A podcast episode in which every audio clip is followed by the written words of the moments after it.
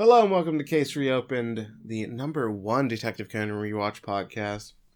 I'm your host Tyler Trees, and joining me this week is the lovely Colleen. How are you? Hey Tyler, how's it going? Fantastic. Mainly because Kyle's not here. Aw, don't say that. He won't want to come back. Yeah, but he's always killing the vibe. That's true. Not knowing stuff about Conan It's really getting annoying. Yeah, talk about a major yikes, fam. Um, so we have a two-hour special today. Kyle just decided that was two hours too many for him. This is uh, episode 96, the cornered famous detective, two big murder cases. Uh, this originally aired on March 23rd, 1998. And uh, what was your hype level, Colleen, going into this? Oh, like out of a 10, an 11. I was so excited for this. Did you remember these cases very well?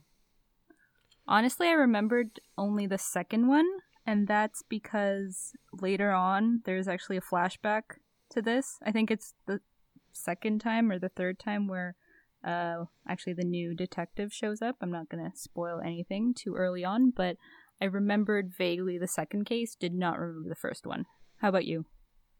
Yeah, I was about I knew the twist about old Carlos, but uh I didn't remember Oh, yeah. much much of the uh smaller things. Right. So Conan introduces the special. He says, Today is our first two hour special. Challenge yourself on the two mysteries. The episode then begins with Conan talking to his mom, who is complaining about Yusaku getting drunk and coming home with lipstick marks all over his shirt. Were you surprised at what a player he apparently is? I was. I couldn't believe this. It's like he was Kogoro or something. Oh, yeah, the big hit with the ladies that falls asleep during dates. That's right. That's Kogoro. I mean, Yusaku seems like such a prim and proper kind of guy, like very learned, book smart, but this, I was like, where did this come from? Yeah, he gets a little crazy, I guess. Um, she says that she's going to cheat on him too, and Conan just kind of quickly hangs up on her. He's not dealing with his parents' bullshit. Yeah. Gasa then walks in and is shocked to hear about the cheating accusations, but Conan says that a man that can only think about mysteries isn't capable of doing things like that. So, by that logic, does that mean Conan would never cheat? I think that's what he's saying. Either that or he's saying he's just never going to be interested in women at all. Yeah, I don't think we're getting men going their own way. Uh, Shinichi. No.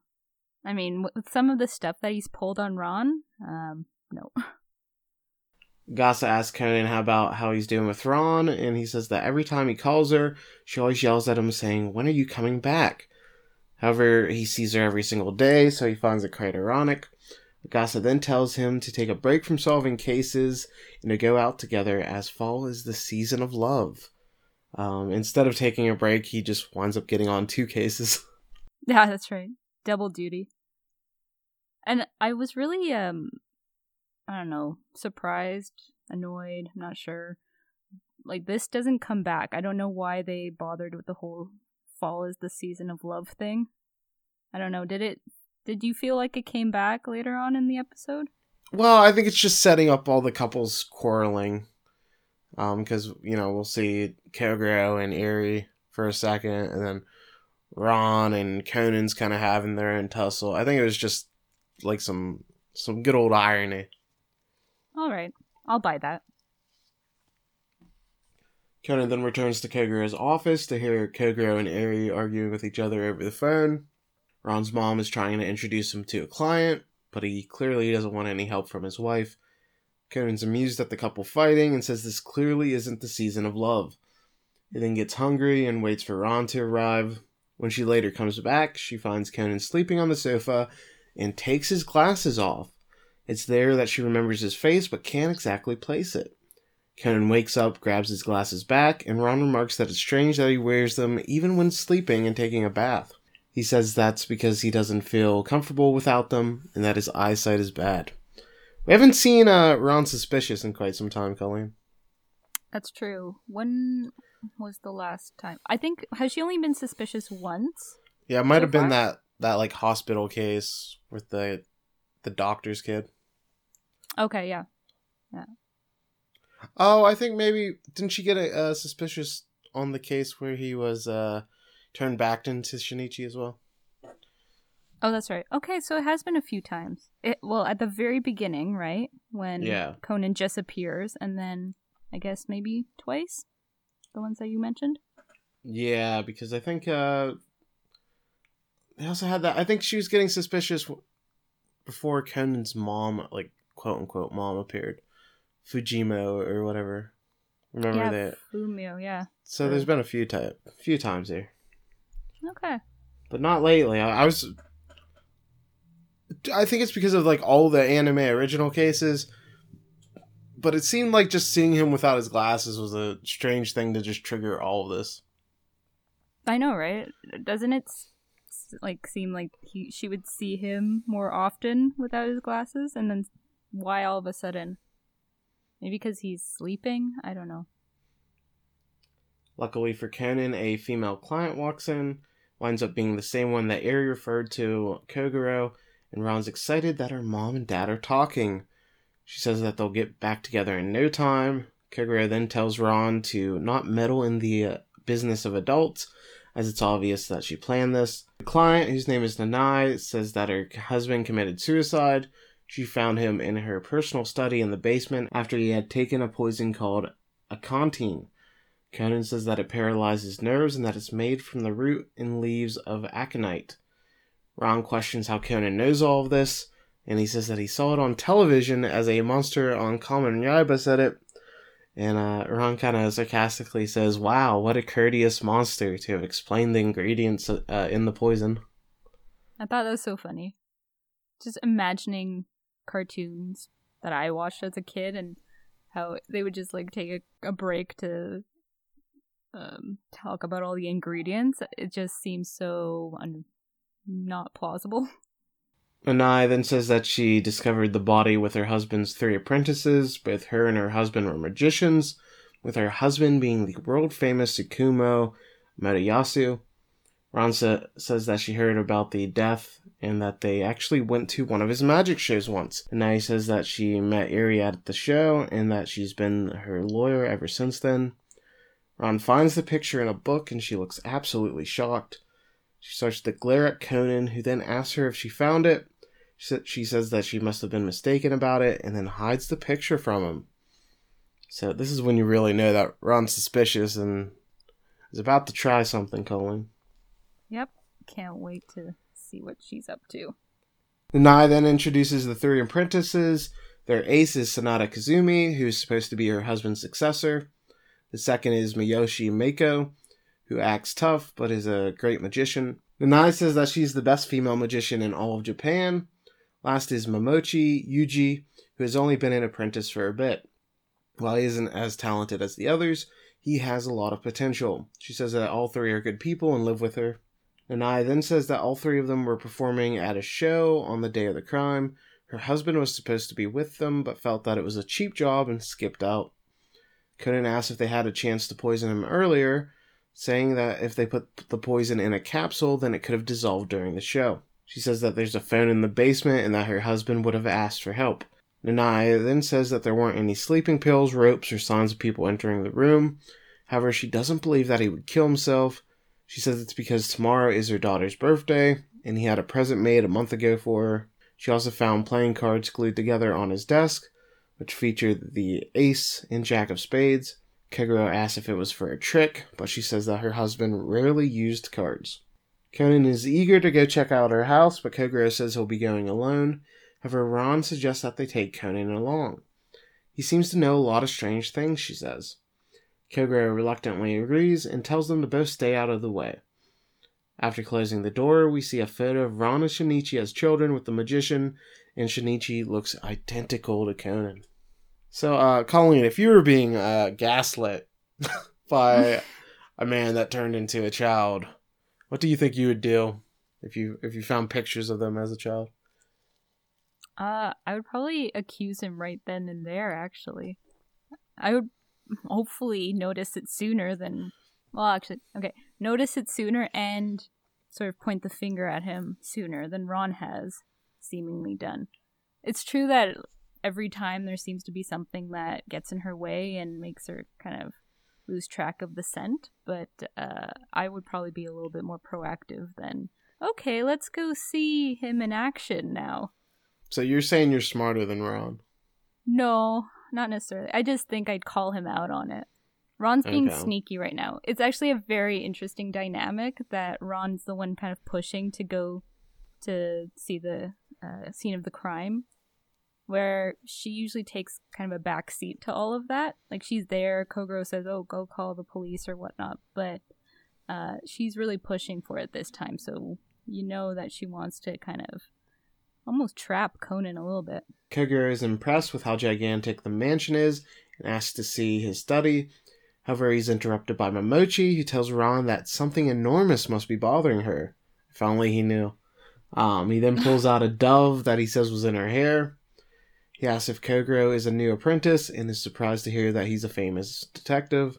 Miyoshi then walks in and says that Kogoro is clearly here to investigate the master's death and calls Ran a glamorous young lady. We then see a ton of doves fly out of Ran's clothing and uh, during this whole exchange, Conan sees Ran's panties during this, and he remarks that they're white, and uh, start to blush. He's such a little pervert, isn't he? He is.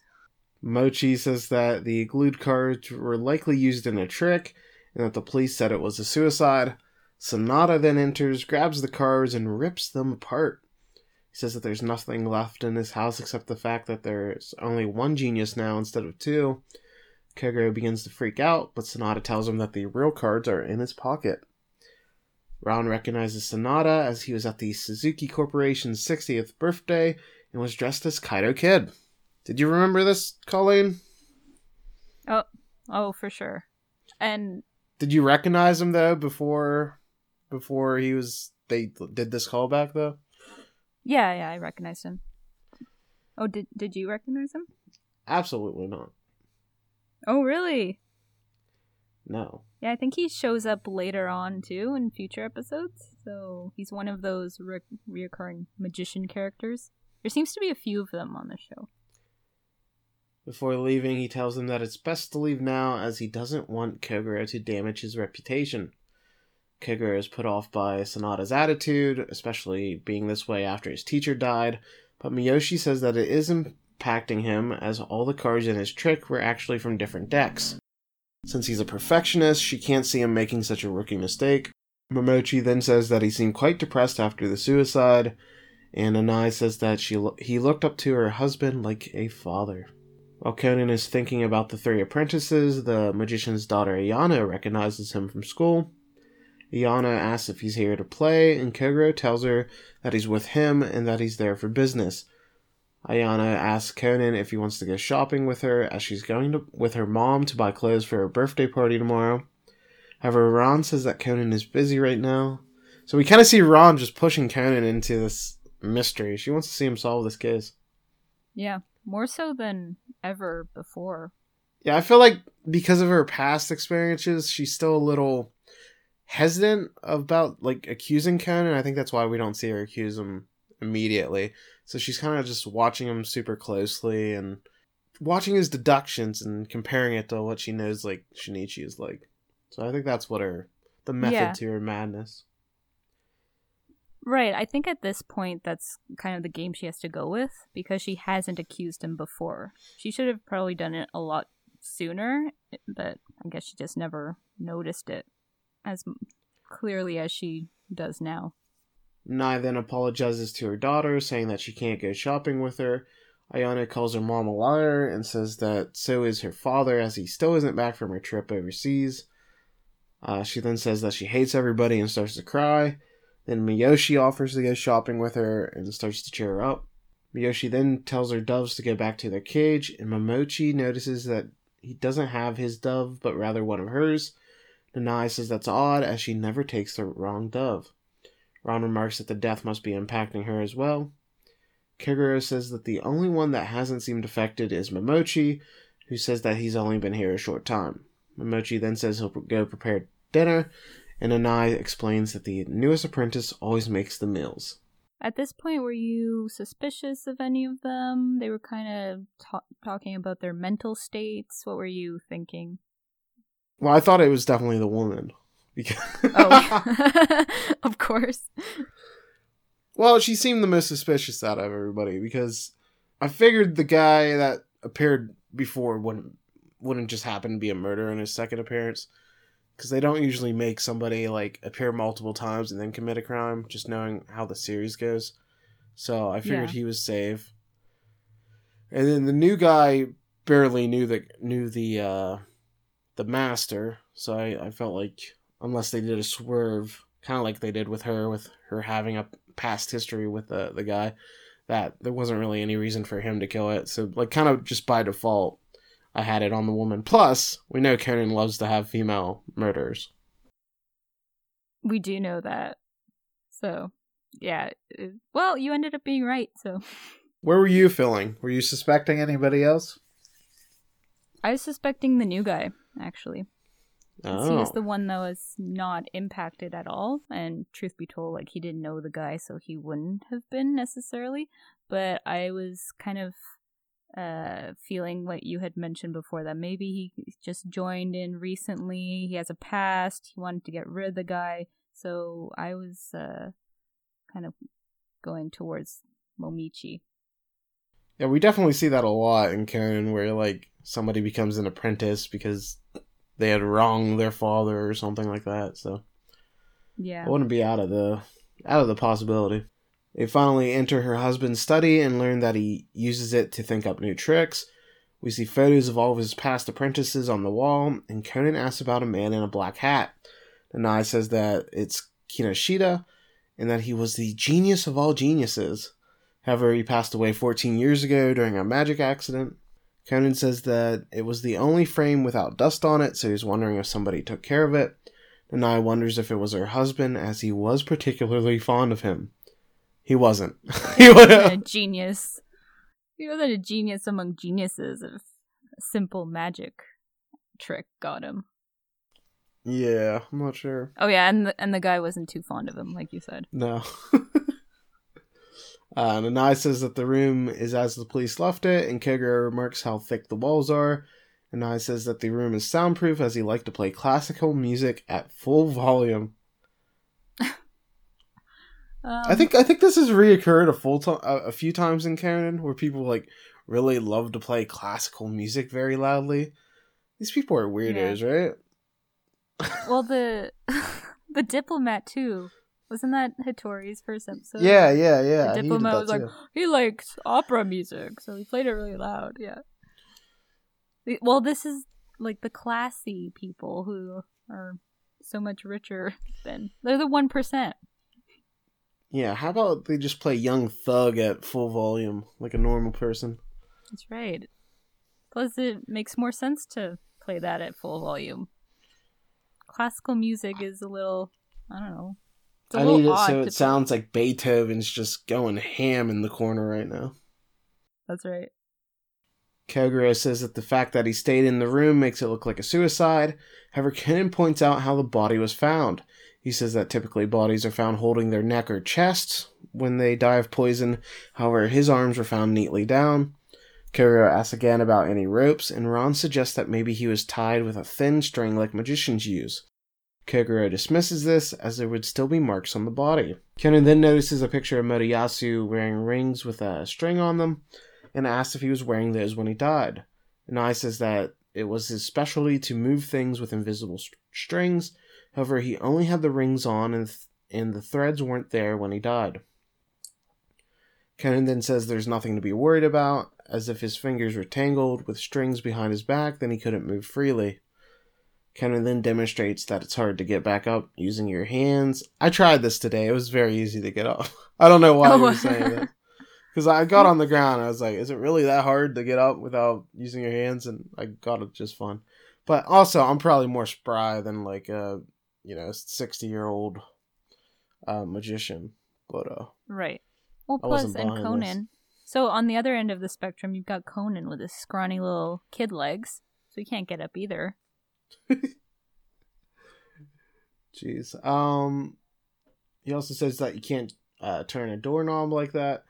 Did you try that? takes. No, I didn't. I also didn't really understand that. I don't understand why why you couldn't turn a doorknob with your hands behind your back tied like that. Yeah, it's not that hard. Yeah, I feel I, like uh, this is kind of bullshit.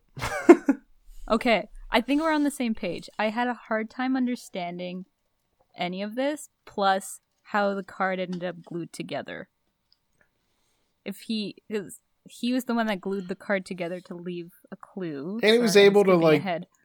he was able to put all those cards on the the phone, you know, yeah. or like So, back and on he it. did that with, and he did did that with his hands tied behind his back. But now Conan's saying, well, he couldn't possibly do a bunch of stuff because it's so hard. So I think ultimately he didn't actually like try to escape. I don't think he No. was trying to escape because I think they kind of get into this later where you know he kind of knew that she was trying to ki- uh, kill him Mhm. and so I felt like he was okay with dying. He just didn't want his daughter to be impacted. So that's why he wound up coming up with that uh the clue he did rather than just trying to escape because I think he was fine with dying for his past you know uh indiscretions and sins. Okay, so yeah, that's I had the same deduction, and I agree with you.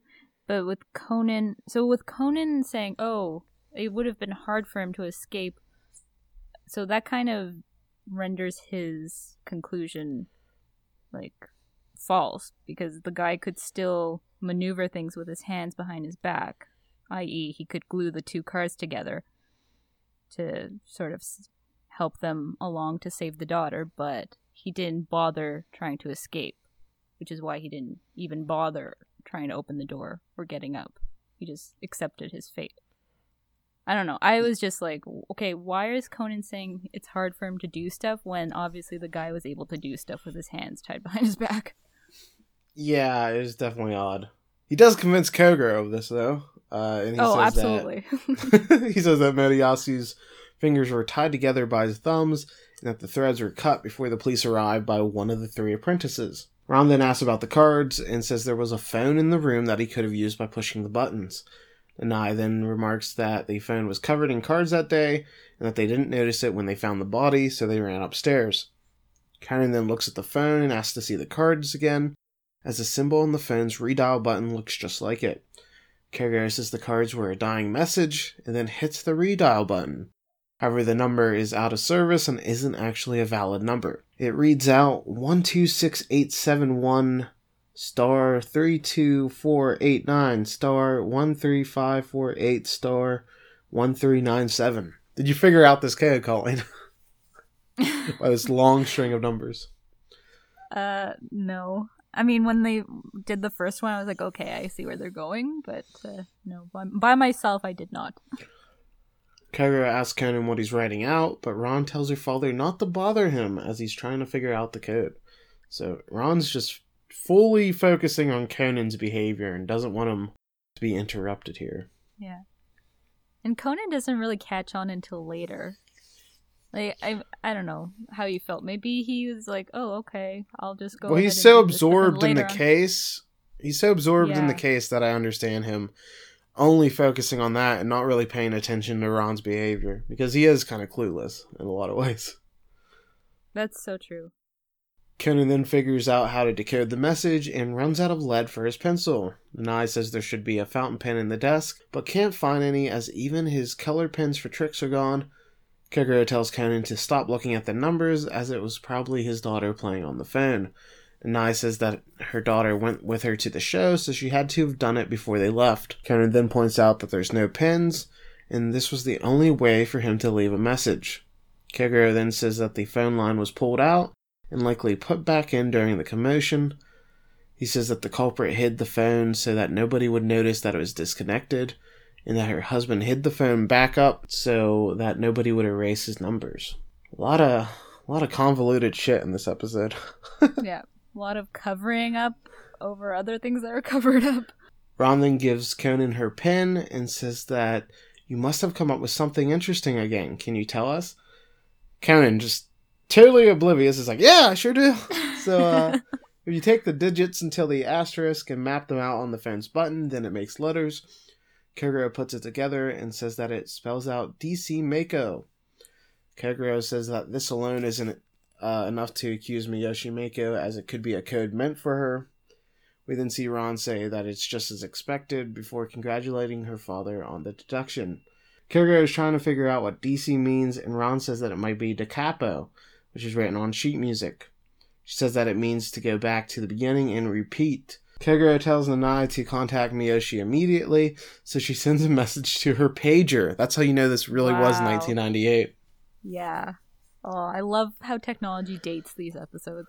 Ayano then says that she doesn't want to go home just yet, as she's going to a fun place with Miyoshi, who uh, sinisterly says that they're going to a more wonderful place. It took- it took a dark turn when she was about to murder this kid. Creepy. Yeah. Nanai is now panicking as Kogoro explains that the DC meant, means that Miyoshi will kill again. Kogoro and the rest of the apprentices then start to search the city for Ayano, but they can't find her. Nanai asks why she'd kill her husband, and Conan says that it likely has something to do with the apprentice that passed away, Kinoshita. Sanada then says that one night he saw her holding his picture. I thought something was up, but I didn't think it was a murder, he says then said that he has a lot to learn and can't believe that he missed her cutting the threads and reconnecting the phone line. I did kind of like this sort of pride, you know, magicians have and, you know, being able to fool others and then getting just very mad that they were had the wool over their heads by another magician because they really did get outdone in terms of like sleight of hand here. Yeah, yeah. It's um uh, well, the guy, the new guy probably was the least affected by any of it cuz he's what, what did the wife say? He's like, "Oh, well, he shows promise, but he's not that great." Just as they're talking, Miyoshi arrives carrying Ayano. She says that Ayano is only sleeping and that she was going to make her sleep longer like her older brother. She reveals that she's the sister of Kinoshita, who is 14 years older than her. He was her only family left, but Motoyasu killed him when he was only 20. He sabotaged her brother's handcuffs, and then her brother drowned in a tank due to it.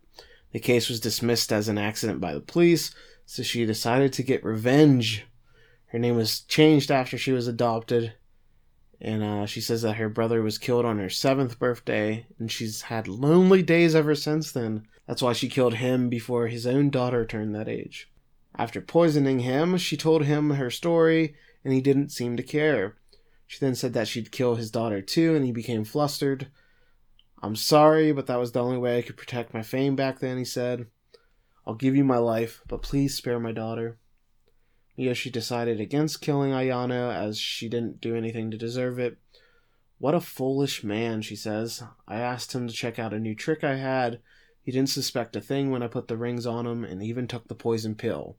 And he thinks he's the best magician in Japan. So that kind of goes back into the sort of pride they have because she feels like she got one over on him. yeah, it was almost like icky the way that she thought that. But uh yeah, I like the the next coming explanation. I, I like how it kind of counterbalanced that uh, that ego.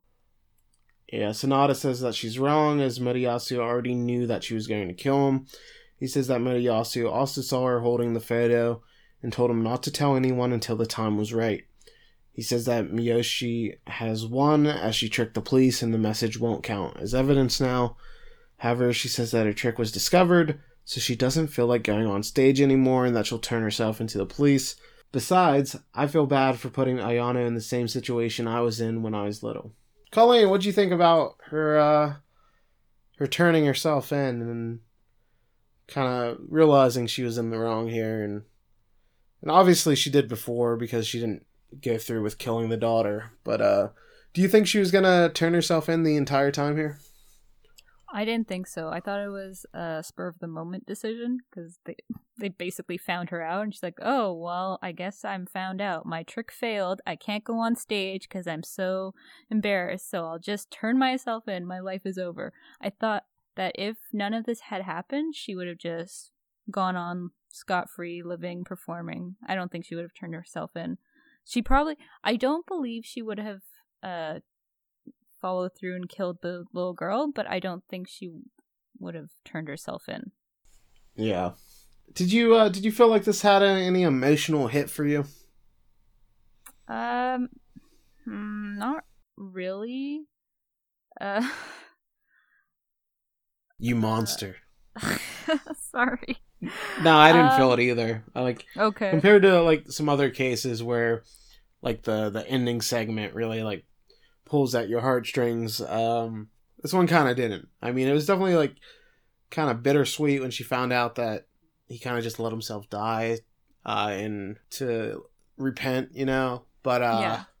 Yeah, that was probably the only moment that was a little bit like, oh wow, he actually went through with that. He just sort of ga- gave up his life essentially. Yeah. So But I wasn't really feeling for um, Mako. Yeah. Uh, Conan says they accompanied her to the police and were heading back to the d- detective agency for a late dinner. However, midway there, Ran says that she forgot to buy ingredients. She says that she'll go get some at a convenience store with Conan, and after walking a bit, Conan says that this isn't the right way to the store and that they should go back to the agency if they're lost. You're right, you should go back, says Ran, while standing in front of Shinichi Kudo's house. And then she says, To your house! Boom! Whoa. And Conan's like, What? This is such a gasp worthy moment. Yeah, I don't he's know. like, This is Was there any impact house. Ronnie Chan. Uh, there wasn't a huge impact there. I I thought it was really corny how she went to the house and said, Oh, really? and she was like, "Yeah, you should go back to your house." Dun dun dun. But uh, think- yeah, she she put it on him here. I think what uh, hit me was that it's the house is basically abandoned, so it's sort of like in the distance. Kind of looks like it's all raggedy and stuff. So it's like she's saying, "Okay, go back to where you belong," almost in a like we'll never see each other again kind of way. But that was just a split second, and then later I was Conan just be like, "No, haha, that's funny. This is Shinichi's house. This is Shinichi Nichan's house." Yeah, it was a dramatic scene here. Uh, she says, I see. That's how you were always tricking us. Well, isn't it, Shinichi? Uh, Ran then directly asks Conan if he's Shinichi, and Conan's trying to act bewildered there. And Ran points out all their similarities from their deductive reasoning to not knowing much about music.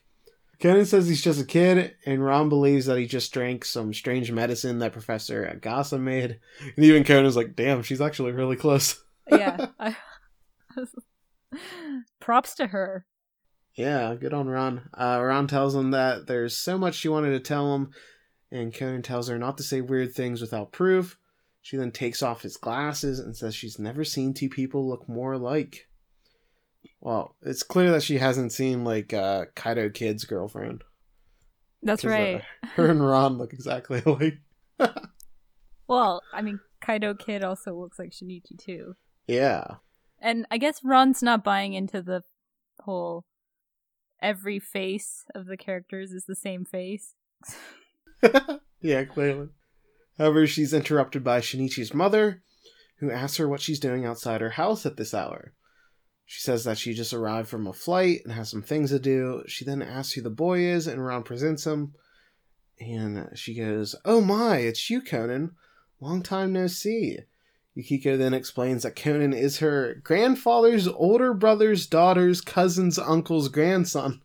That's fantastic. Everybody's close with their grandfather's older brother's daughter's cousin's uncle's grandson. Yeah, of course. How could Ran not buy that? Ran says that she was told that he was Agasa's relative, and Yukiko explains that they are very distant relatives. Ran asks them about Conan and Shinichi looking alike, and she says that Conan looks more clever than her son. She then asks Conan if his mom's name is uh, Fumio, and he confirms it. So Conan's mom coming to the rescue here. Absolutely. Her uh, improv skills are really helping here. Ran still doesn't buy it and says it's all too strange. She asks how Conan is able to make deductions, and Yukiko says that maybe Shinichi taught him, as uh, he used to come over a lot. Conan then says that he loves Shinichi. And uh, then we see Conan cowering behind his mother when she asks Ran if Shinichi would do this. And we get a kind of a kind of funny scene where she's like trying to picture Shinichi hiding behind his mother like that. Yeah. Uh, so seeing a scared Conan is enough to dispel Ran's fears, and she apologizes to Conan. She's about to take him home when Yukiko asks if she could keep him for a couple days, as she wants to catch up with him. Ran agrees and tells Conan that she'll see him later. Conan coldly asks why his mother's back in Japan and says that he hopes it isn't due to the argument she had with his father. She asks if that's really the tone he wants to take with her when she just saved his life. She says that she heard from Agasa that Conan took a bath with Ran, and then says, Imagine what Ran's karate could have done. She laughs at Conan and reveals that she didn't tell her father that she left. Don't worry, I'll be living with you for a while, she says. She then says that she feels even younger when she's with a young Shinichi, and then she treats him like a small child and carries him in her arms into their house, which is very a very fun visual. I love this little scene between uh, Shinichi and his mom. I feel like she's so uh, much his match. Like she's all she's all about teasing Shinichi, right? And uh, she, he can't really say anything against her. It's so funny. I find it so funny when they um, have these little exchanges. Yeah, it's great. How shocked were you when uh, Yukiko suddenly appeared? Not too shocked. I felt like because we saw her at the beginning of the episode and she was kind of already unhappy with her husband, like it kind of felt like okay, we might be seeing her pop up here later on. Were you surprised at all? Uh, well, I, I thought Yusaku would just have to be uh, sleeping on the couch for a while. I didn't think she was gonna fly off to a different country. Well, that's what they do. The kudos. Yeah, but I, I thought this was a really fun scene, and it sets up the next uh, next episode well. Um, and I, I kind of under- after this, I understood why this is like a a two hour special rather than just two different episodes because it does have the kind of an overall arc to it rather than just being two separate cases. Yeah. It is still unique though. I found that most of the two hour or one hour specials, uh, at least later on, maybe not in the early days of Conan, but they're more focused on the black organization. And this one wasn't. This one was more about uh, Ran's suspicion of Conan. And then we get Which is see... even scarier than the black organization. Yeah. because Ran's karate will mess him up. Clearly. Like the day she figures out that it's Shinichi, he's toast. Second case begins with Conan waking up in between his mother's breasts. Uh, oh my god. she rides a motorcycle. What a what a way to ride a motorcycle, huh? This didn't seem like it was Detective Conan anymore. It seemed like some different anime. Uh, she tells him that she had another reason to come to. Sorry. She tells him that she had another reason to come to Japan, and we meet her former classmate, Yubuchi Hiromi. She says that the rest of her family is busy, and she introduces Conan as her second son. She says she had in Los Angeles. It's going to be awkward when her second son just doesn't exist anymore, huh? Yeah. Like, oh, he perished in a accident. In a freak puddle accident. Hiromi says that she must be getting along well with Yusaku just fine if they just had another kid. And we then meet an older man named uh, Yoshifusa, who Hiromi introduces to Yukiko. Yoshifusa says that he doesn't remember her from when she was little, as he was in Brazil for several years. He then tells her to make herself at home and leaves with his tall Brazilian friend, Carlos. What do you think about Carlos? He's very tall. He's very tall. He's a massive guy, very quiet, soft spoken Carlos. I liked him. Yeah. You like your men I... to be tall and not talk not talk. That's right. The strong silent type. Um no, I thought uh, they were an interesting pair. Like just visually also, the way that their dynamic was on screen, I I was intrigued. What did you think their relationship was at first? Um, Did you think maybe they were lovers? No, I I'm sure a lot of people would go down that path. I didn't, um, just because I I mean I didn't think of that. I thought it was more like what they were trying to say that it was the whole bodyguard thing. Yeah. Hiromi asks Yukiko what she thinks of Yoshifusa, asking about his face, voice, and his impression. Yukiko remembers playing with him a lot as a child and says that he went to Brazil before they were in elementary school. Hiromi then explains that he arrived back from Brazil three days ago and that something feels different. Yukiko asks why she doesn't just have him meet her father, Yoshichika, but we then learn that her dad died of cancer last month. Plus, her mom died 15 years ago, and all of Yoshifusa's friends have passed away early as well. There's nobody to confirm him other than them. How convenient. Hiromi's husband, Hidekazu, then arrives and tells them that this is all about the inheritance, as everybody has doubts about the old man. They believe that he's a fake trying to steal the inheritance. He says that Yoshichika owned a lot of land and that the inheritance will be huge. According to the will, if anybody is absent when the will is read, they will not get a single yen from him. Hiromi's younger brother, Yoshiyuki, then explains that the will will be read tomorrow night, and we meet his wife, Keiko, who is worried that their inheritance will get smaller if they don't unmask him as the fraud. I do kind of love how uh, pretty soon we're all judging these people for like trying to out this guy as a fake, but then he actually winds up being a fake. Yeah, that's right. Well, that was really fun. Yeah, the irony of it. We're just as bad as they are. Yeah. Yoshichika's second wife, Machiko, then says that the inheritance might not just get smaller, but that it could be next to nothing depending on what was left in the will. They all search a storage room for old pictures of Yoshifusa, but they can't find anything as he took all of his photos to Brazil when he left. Keta then asks if this is a photo of him, as he finds a picture that also has his mom as a kid in it. They find a picture of Yoshifusa posing with a baseball team, but he's wearing a hat very low on his face so that uh, most of his face is obscured. Hiromi says that brings back memories as Yoshifusa got cleated and was injured during the game. Yukiko then remembers that he had to get a bunch of stitches, and Conan says that he should still have a scar on his leg from it. So then we, we get to see Hiromi's great acting here. um, as she brings tea to Yoshifusa, but then purposefully spills it on him. She apologizes and then lifts up at the pant leg, and she's like, "Oh my god, there's no scar!" And everybody just busts into the room. They're like, "You fraud!"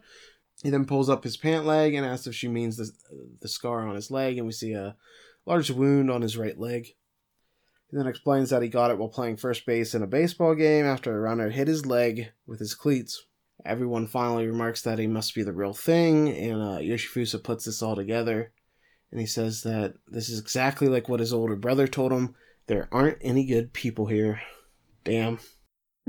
kind of right, though. Oh, 100% right. I thought I thought Yoshifusa was a cool guy. I, I like the judgmental old man. That's what I want to be one day. Oh, definitely. so do I. Yoshifusa then says that it's a good thing he brought Carlos with him, as he's actually his bodyguard. He reveals that he got a threatening letter that read, There's no inheritance for you. If you value your life, don't come back. We then see a mysterious figure outside wearing a scarf, suit, sunglasses, and a hat, so that his whole body's covered. What'd you think about this this figure that they kept showing? Um, so not this time, but the second time that he was mentioned, I figured out who it was. Did you have any inklings as to who it might be? I didn't figure it out until uh, when he was like smoking up top. Oh, okay. That like yeah. shed. So it took Yeah. me a while. At first, because I could, all I could remember was the the Carlos twist. So I was like, man, is this guy actually involved? I couldn't remember who did what, and I was kind of like, huh. So you remembered more than I did. You remembered that. I only remembered that Yamamura was in this episode because that was mainly the. So I didn't, I didn't remember that because I was like, I was really, I got really happy when I saw him. I was like, oh shit. Yeah. But uh, yeah, I just remember that because I think it's such a great twist because it just plays off expectations. You know, you think the big, tall guy is gonna be this tough dude, and then it's actually this Gramps that's like this uh, martial arts badass. So I thought that, that's just such a cool twist to me Yeah. that just stuck out. yeah, and it becomes a lot clearer as the episode progresses that it's actually the opposite, right? Because it's the other guy that has all the skills, and Carlos was sort of just like, you know, kind of standing around, not doing anything. Um, but the tall, like the telltale sign was with the arrow. I thought, but we can talk about that later. Yoshifusa reveals that the letter was sent to his home in Brazil and that there was no return address on it. Well, imagine if you did send a threatening letter and you had a return address on it. that would Come be on, man. amazing. Worst blackmailer ever. He says that he had no interest in his brother's inheritance, but he wanted to see the face of the fools that sent such a letter.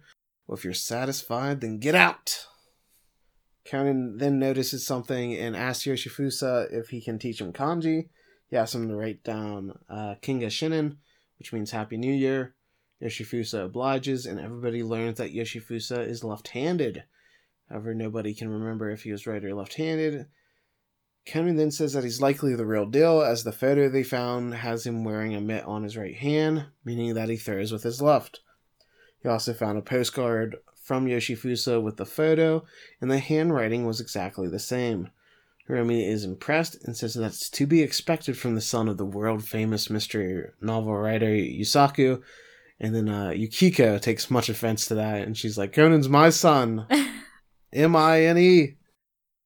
she makes it sound like like it's her son but not his you know she's just like well he's actually just my son he has a different father um i also thought it was funny like what would these people have done without conan here? Because he was the only one picking up on any of these clues.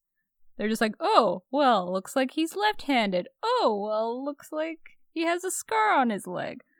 Yeah, they're dumb people. yeah that's that's it Yukiko then notices that an old well is still on the property and is surprised it's still there despite an accident having occurred. Hiromi explains that her mother fell in the well and died. She says that it happened during a big snowfall and that they found her dead in the well the next day. What a way to die. Jeez. yeah I, I was i was like why did she even bother doing that like i, I don't know Her husband suggested destroying the well, but Yoshichika wanted to keep it up in remembrance. Hiromi's brother, Yoshiyuki, then explains that he put a fence up uh, around it so that nobody would fall in. However, at her funeral, the mother's older brother made a commotion and accused one of them of throwing her down the well. Conan asks what really happened, and Yoshiyuki says that the mother had tried to climb up the camellia tree that Yoshifusa had planted as a wedding gift so she could get a flower that was in bloom. However, she slipped and died as a result. Hir- Hiromi says that she loved the flowers, and that year they didn't bloom much, even in the winter, and that they found a flower in her mother's hand. What a dumb reason to die, man. i know i don't know if they were trying to go for a poetic death but i was more like just don't do that Yoshiyuki's wife asks what the older brother is up to now. Hiromi says that he might have passed away already, and Yoshiyuki asks if he'd get some of the inheritance if he was still alive. Yoshichika's second wife, Machiko, then says that she's going to a friend's wedding party and tells Hiromi to take care of the guests. As she's leaving, Conan notices a suspicious figure staring at the group. He chases after him, but the man is gone, and the rest wonder if it's the older brother while we see Machiko grinning behind a wall. that was so creepy What did you think was up with her? oh i thought she was gonna do something bad During dinner, Conan learns that they're they are staying over for the night. The phone then rings out and Hiromi answers it. Machiko is on the other end. We see that she's getting uh, chatted up by a drunk man at the party. She tells Hiromi, pretty much, yeah. This guy's, however, he's like, oh, I heard your husband died, baby. that, and that makes her automatically more attractive Yeah, oh a widow that's my type. Get some fresh inheritance money. That's the way to go. yep She tells Hiromi that she left some firewood by the shed and then hangs up. Hiromi remarks how drunk she sounds, and her brother is disgusted as she's supposed to be in mourning. Yoshifusa then walks in and says that he doesn't have to check the food for poison today because they're eating a pot stew. Hiromi then says that the, maybe the letter was just a prank and they enjoy their meal. After dinner, Hiromi fetches the firewood and asks Conan and his mom to tell Yoshifusa that the bath is ready. Yukiko remembers that Yoshifusa always loved baths, and Conan wonders if he's going to take a bath with Carlos in the tiny tub. Uh, Hiromi knows he's joking, but says that Yoshifusa is left alone when he bathes, which Conan finds odd. However, he then realizes that Carlos watches over everybody else during these moments. After Yoshifusa leaves to take a bath, there's another phone call that Hiromi answers. It's once again Machiko, saying that she won't be home after 11 and uh, to keep the bath going for her. After Yoshifusa returns, we see several other people use it, and then Hiromi goes to add in more firewood. Yukiko teases Conan by saying that he can bath with Ran, but he won't go in with her. However, Hiromi screams while outside and says that she saw a strange man wearing sunglasses. Conan notices that the bucket by the well is down and they go to check it out. They lift the rope up until Machiko's dead body appears. Gasps. Wow. Another murder. That actually surprised me. Conan notices a knife wound in her chest and says that must be the cause of death. Yukiko asks who left the room while she was taking a bath, and Hiromi says nobody, which means none of them could have committed the crime. It must have been the mysterious man, Colleen. Must have been. Case closed.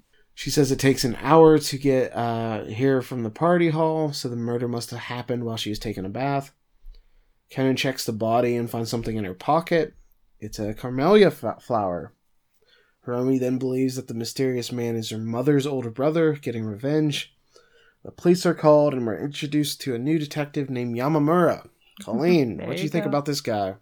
Oh gosh. Uh what what can I not think about him? He is uh he's something.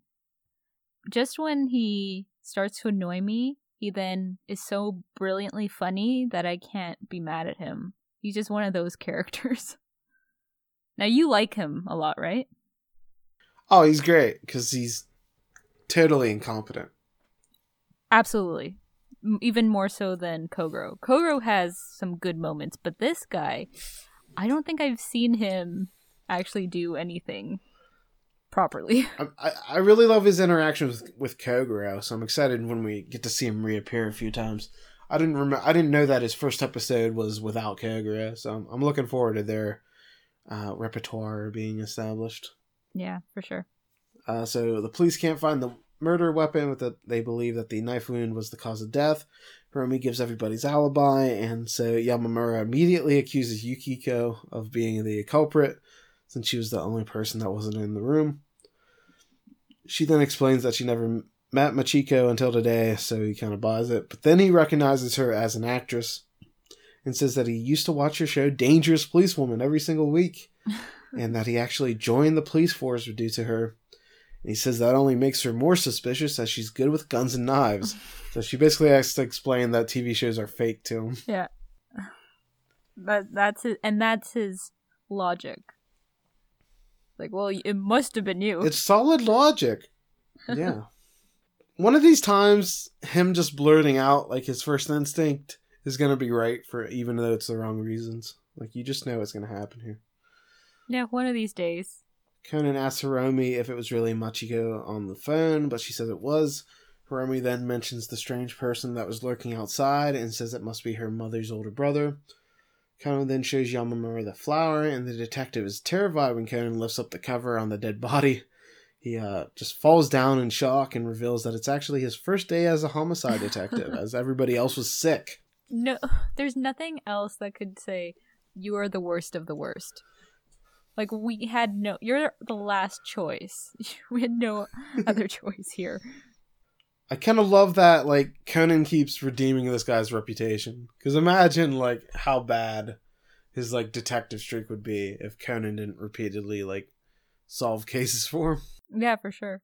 It's actually really funny afterwards that you know when he puts him uh, to sleep, he it's almost like the start of a new sleeping Kogoro. He then decides to check the taxi that Machiko used, but they say that she used the family's car to drive there.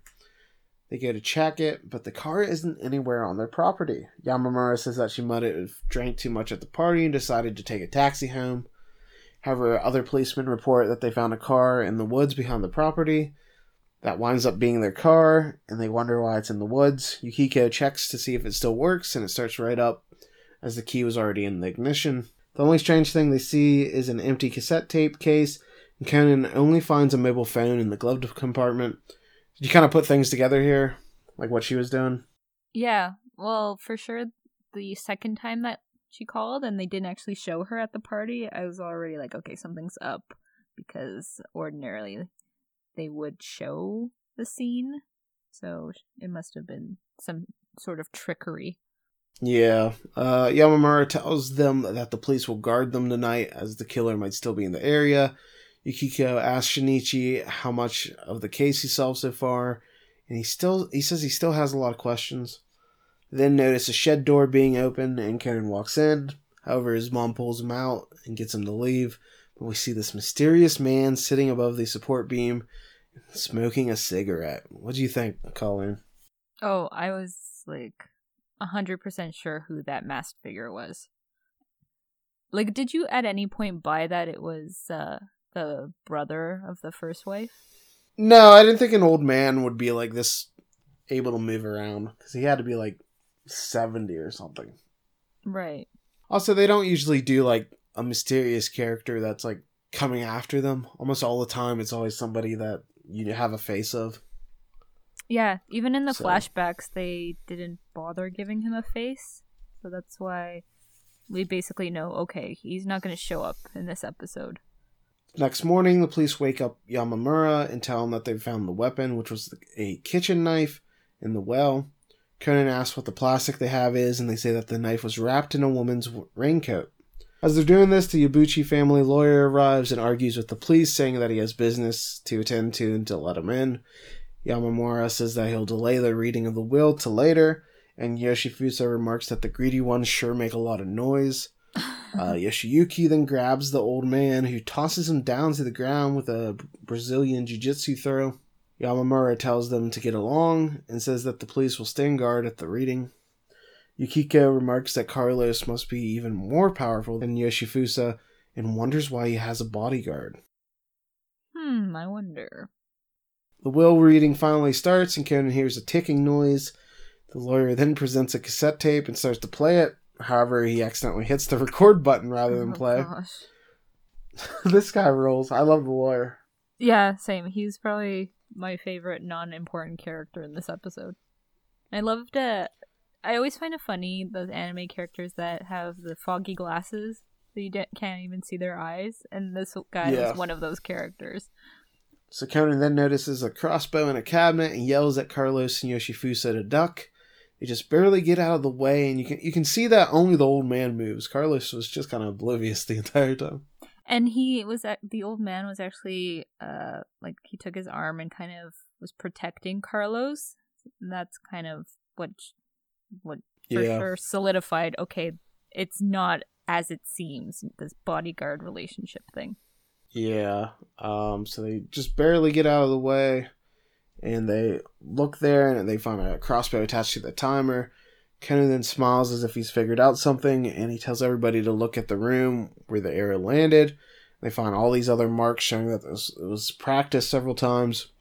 I found it really funny that supposed there were holes in the floor showing that it was practiced a bunch of times, but there were no holes in the screen door unless they didn't really Yeah, that was. show it. I guess maybe they opened the door Maybe. practice. I That was the only thing I could have thought of. Because it would probably be more obvious if you had a bunch of holes in your screen. Yeah. So they were specifically trying to hit Yoshifusa as he would sit at the seat of honor. Yamamura then mentions that the tape was never stopped and that the will has seemingly been erased. However, luckily for them, the incompetent lawyer had it on the wrong side and was recording on side B. Incompetence on incompetence. Yeah, there's a lot of useless characters.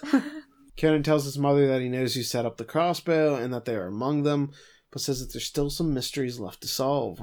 A policeman then tells Yamamura that they found a cassette tape by the bath, and he goes to check it out. Uh, Yamamura then chastises Yukiko and Conan for going outside, and they learn that the tape was in between the firewood. The police also found fingerprints in the blood of Machiko on the knife, but the fingerprints showed that she was holding the knife in a forward position rather than backwards. They also confirm that she was at the party, but don't know when she left exactly. Yukiko points out that it was odd that Machiko arrived before 11, and she then finds a cigarette on the ground where Conan found Conan spotted the man with sunglasses. She smiles and then acts like she knows nothing. The tape features sounds of the party that Machiko was at, which is quite suspicious, obviously. Conan then asks his mother for help as he knows who the culprit is and wants to use her voice. However, she declines to cooperate. However, she declines to cooperate and tells him to do it himself. She also says that she has information that he doesn't have. Yamamura then suggests they listen to the tape with the will on it, and that's when Conan knocks him out with the wristwatch. Yamamura says that he'll solve the two incidents before they listen to the will, starting with the crossbow. Says that the culprit wasn't the man with the sunglasses, and then has the lawyer play side B of the tape. Yamamura says that Keiko was able to identify the object as an arrow despite it only being in her sight for an instant. Uh, much to her husband's surprise, she admits to setting it up. She says that she's been secretly borrowing money and that the inheritance could allow her to pay things back without him ever noticing. While she didn't want to kill him, she wanted to at least scare the old man back to Brazil. She had purposefully set it up to miss him and didn't think it would pass by so close. So, who knew that the incompetent lawyer accidentally uh, recording that whole fiasco was actually going to come in handy? Because they could play the tape back. Yeah, I like that stuff. There's a, another uh, episode, like 200 episodes from now, where this guy like records like a like a bank robbery, and Conan uses that later for to uh as evidence. I always like when they kind of have a recording and they're able to play something back that you wouldn't even find like super suspicious at the first time, but he uses as a gotcha. That's all, that's always fun. Yep. Keiko then says that she didn't kill Machiko, which Conan agrees with. We then see the mysterious man listening in on the deduction. Yamamura then says that the mysterious man is likely a private detective and that someone within the room killed Machiko. So I love that even Conan doesn't know that his dad's here. I know, it's so good. So we knew, but Conan didn't know. I feel like that never happens for me, at least.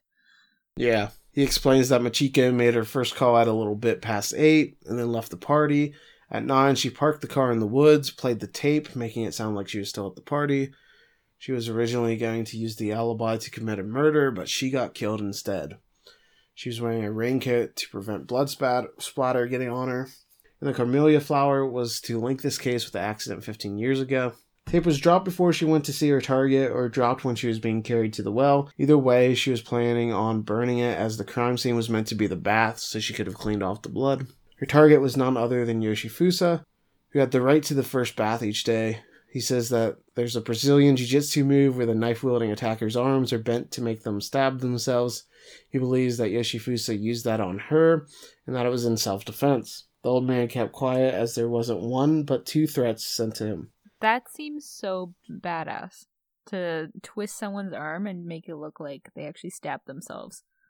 Like I did not when I originally, uh, you know, we learned that he's a Brazilian jiu-jitsu master, I did not think that that would come into play and with the knife and all that. So that was particularly cool. The old man kept quiet as there wasn't one but two threats sent to him. The reason he made the body easy to find was to serve as a warning to the other person after him. Yamamura then asks Yoshifusa to confess. However, a mysterious man appears and interrupts Conan, saying that he has a lot to learn. He tells them to play the tape with the will on it, as it will make everything become clear. In the tape, the following successors to his inheritance are named Machiko, Hiromi, Hidekazu, Yoshiyuki, Keiko, and Carlos. What? Whoa. Wow. His estate will be evenly divided to them all. Everybody's shocked to hear Carlos's name and not Yoshifusa. I bet Carlos is equally shocked. It's like that's my name. He he doesn't speak a Yeah, word of like, huh? Japanese, but he's like Carlos. I know Carlos. The mysterious man reveals th- that the old man is actually the bodyguard, and he was sent from Brazil to protect Carlos. It turns out that Carlos is the son of Yoshifusa and a Brazilian woman. The man then introduces himself as a novelist, and it's none other than Yusaku. Wow, double wow. Dang. We were so on the ball. Yusaku explains that many people are left handed, and that the handwriting matches as Yoshifusa had the old man write for him. Turns out that Yoshifusa and the old man both worked together on a farm in Brazil. However, 10 years ago, they were injured in a tornado. The old man injured his right leg, and Yoshifusa lost his left hand. Ever since then, the old man has written for Yoshifusa. Carlos was written into the will after Yoshichika learned of the farm being destroyed and felt compassion towards his brother's family. is all written down in a piles of letter behind a hidden door in the shed. They asked the old man why he was pretending to be Yoshifusa, and it's explained that Carlos would have been targeted if he was known to be Yoshifusa's son. The old man wanted to be a target and kept Carlos safe by keeping him with many others rather than being alone. He kept silent about the death because he didn't want to be taken into questioning and leave Carlos alone. After he saw Ricky Cop arrive, he decided to wait until after the will was read. Yusaku asked the man, whose name is Hicks and Tanaka, if there's anything wrong with the story. Tanaka says that everything he said was correct and there's no mistakes. Yusaku says that he knows a good policeman uh, that will let him turn himself in, and we see Megure arrive, who's much more competent than Yamamura. Yeah. I I actually I don't know about you, but when he said like, "Oh, I know a good uh, police officer that can take care of this for you," I thought immediately that would be Megure. So I'm very I was happy to see him. Yeah. Uh, we then see him get taken off, and we see Carlos standing there. He's real sad because he didn't understand much Japanese and didn't know what was going on. However, Yusaku, who apparently knows Portuguese, Yeah. he knew he was such a a, a language master. Um, he explains the situation, and Carlos had a, a childlike glee when he learned that he'd be back. So that was a nice little scene there. Car- we find out that Carlos didn't even know about the inheritance or that he was at his father's uh, home because uh, he, he was basically told nothing to protect him. Yeah.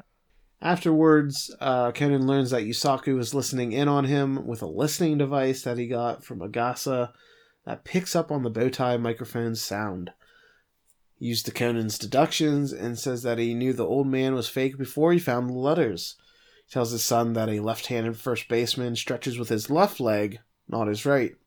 So we saw Conan's lack of sports knowledge other than, you know, soccer coming Yep. in to bite him. We saw a lot of his uh kind of like weak points these two episodes. We saw the music and then sports. So. Yeah. I like when they do that. It's a little refreshing because it shows that Shinichi still has flaws. And plus, it, this makes sense because, like, the sports one at least, um, well, the music one, they keep bringing that up again and again, but uh, the sports one too, Shinichi doesn't know baseball. And that's apparent whenever Heiji is around, because Heiji's a baseball fan, right? But he makes fun of Shinichi for not knowing stuff. Yusaku then found those letters and tells his son that he still has much to learn. Yukiko starts making fun of her husband and calls him lame for his I'm a novelist introduction. However, Yusaku, the pure alpha that he is, he tosses her a helmet gets on the bike. And he says, We're going home, babe. And Yep. then they came so close to saying like the North American name of case closed. Because Yeah. they say, at any rate, this incident and this quarrel ended up being a closed case. And I was like, God damn it, you're so close. Yep. I felt the connection.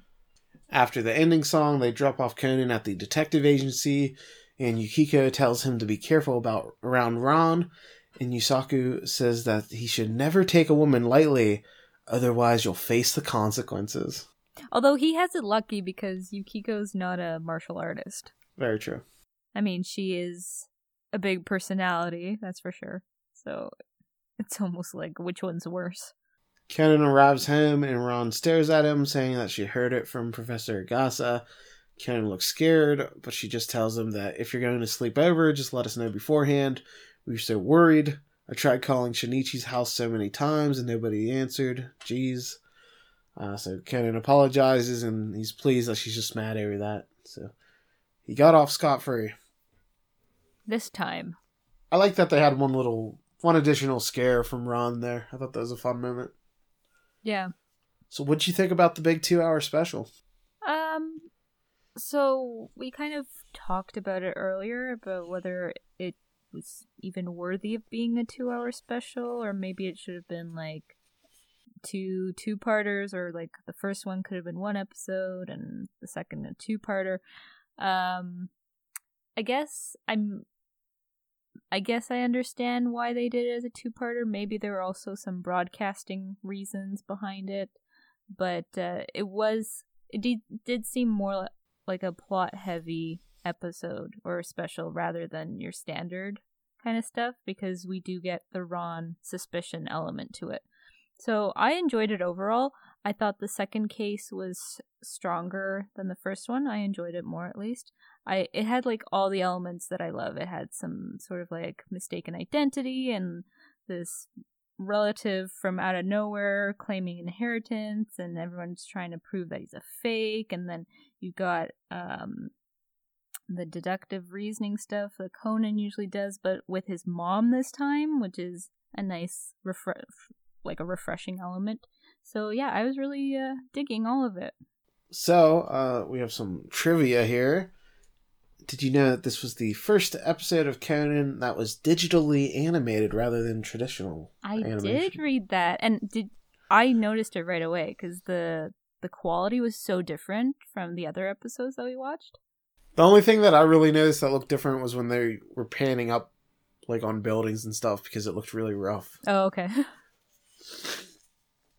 I found that the uh I don't know, it was less grainy than most of the other ones, maybe. I don't mind the graininess. I think it's like a, the classic sort of 80s, 90s anime look, but this one seemed a lot smoother and cleaner. See, I kind of just attribute the graininess to watching on like sketchy sites and this being an old anime, so they might not have great quality. that could be part of it. So too. I never even think about that. Yeah. Um. So we don't get a digitally animated one for a while, right? Yeah, next digital animation episode is 219 and uh then they they finally did the switch in episode 284. I wonder why yeah. they did this one uh maybe it was just because it was a 2-hour special so like this would be cheaper, I guess, but uh it's interesting that they just randomly did a digital episode out of nowhere. Yeah, I don't know. And so I don't remember this being as long in the dub. I feel like and you could probably just Google this. I think that they split this up into multiple episodes in the dub. So yeah, because even the uh, in the dub, even like uh, the like one hour episodes are two episodes. This right. probably like four cases. Right. So I don't know if I would have noticed it as much if they split this up, and I don't think I would have noticed the digitally animated aspect to it as much as I did uh, the way that it was presented. Yeah. What did you think of the case overall, or the cases? Yeah, I really enjoyed them. I thought both were really fun. Um, I thought this was deserving of being a two-hour special because we got to see a bunch of characters we don't usually see. We got to see Eri for a bit, uh, real quickly, a little cameo. We got to see both of his parents, which was fun. Uh, we had the whole Ran plot, which was important. Um, so I thought these were two really big important episodes, and even if it didn't really move the core like uh, plot um forward, we still got like a bunch of good interplay between him and his parents, where you kind of learn more about their relationship and how they interact. So I really enjoyed that, especially the little parts with like his father one upping him at the end. Oh yeah. And then all the you know you mentioned the teasing with his mother, so like I thought that was really important and cool to see. So I really enjoyed watching all. Yeah. Uh, the whole each case. Yeah, I like uh, when his parents get involved because it really grounds Shinichi. Like, Shinichi's sort of like the top head honcho around these parts. I mean, Kogoro thinks he is, but it's really Conan that's uh, doing all of the work, right? So when his parents show up and they can actually one up him, it's actually pretty fun. I find. Yeah, for sure. Oh yeah, and the fact that we meet Yama Yamamura, it's pretty cool. So this is like the stark difference between uh, a detective that's introduced in a manga case versus an anime original. Because I think a couple cases back there was a detective introduced, like in the mountains or whatever. Never see him again. Yamamura actually shows up again. Yeah, plus like he has an actual personality rather than true. like most of these one-off detectives. Sure, yeah. Yamamura, oh my gosh. Uh there are some really classic cases with him. And one of my favorites is like far down the road, like in the 400s. I, I actually mentioned it to you before. It's the like snowman one. Yeah. Yeah, it's so good. Have you met um his grandma? Uh, I okay. I feel like he's mentioned her because they watch TV together or something. Like they watch soap operas together. You get to meet her in episode 457. Uh, I might have met her. I know for sure that he's talked about her before. Yeah, well, well, you'll get to see her at some point. Yeah. Oh, I'm sure the family resemblance is just uncanny. yeah, he's he's a real fun character. I always look forward to his episodes. Like uh, he's never used too often, so it's nice to have like a.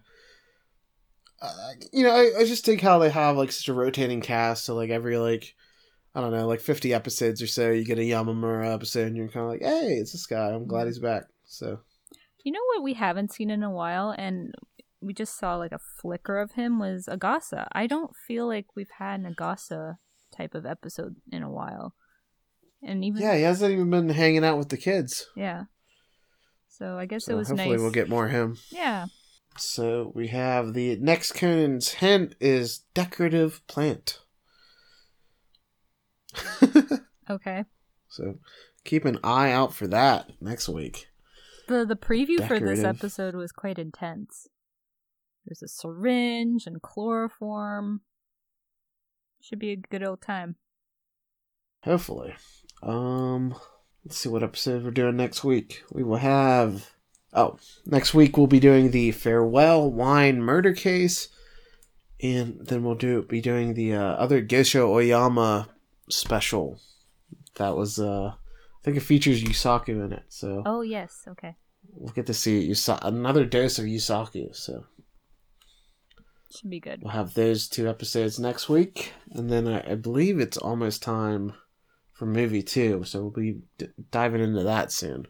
Oh, I can't wait. So- That'll be fantastic. Hopefully, A lot of Kyle stuff. Bradford will show up for movie two. Who knows? Well, he's missed the first movie, so why Yeah, we'll see. beat his track record? So yeah, that'll do it for this week. Bye. Bye, and remember, one truth always prevails.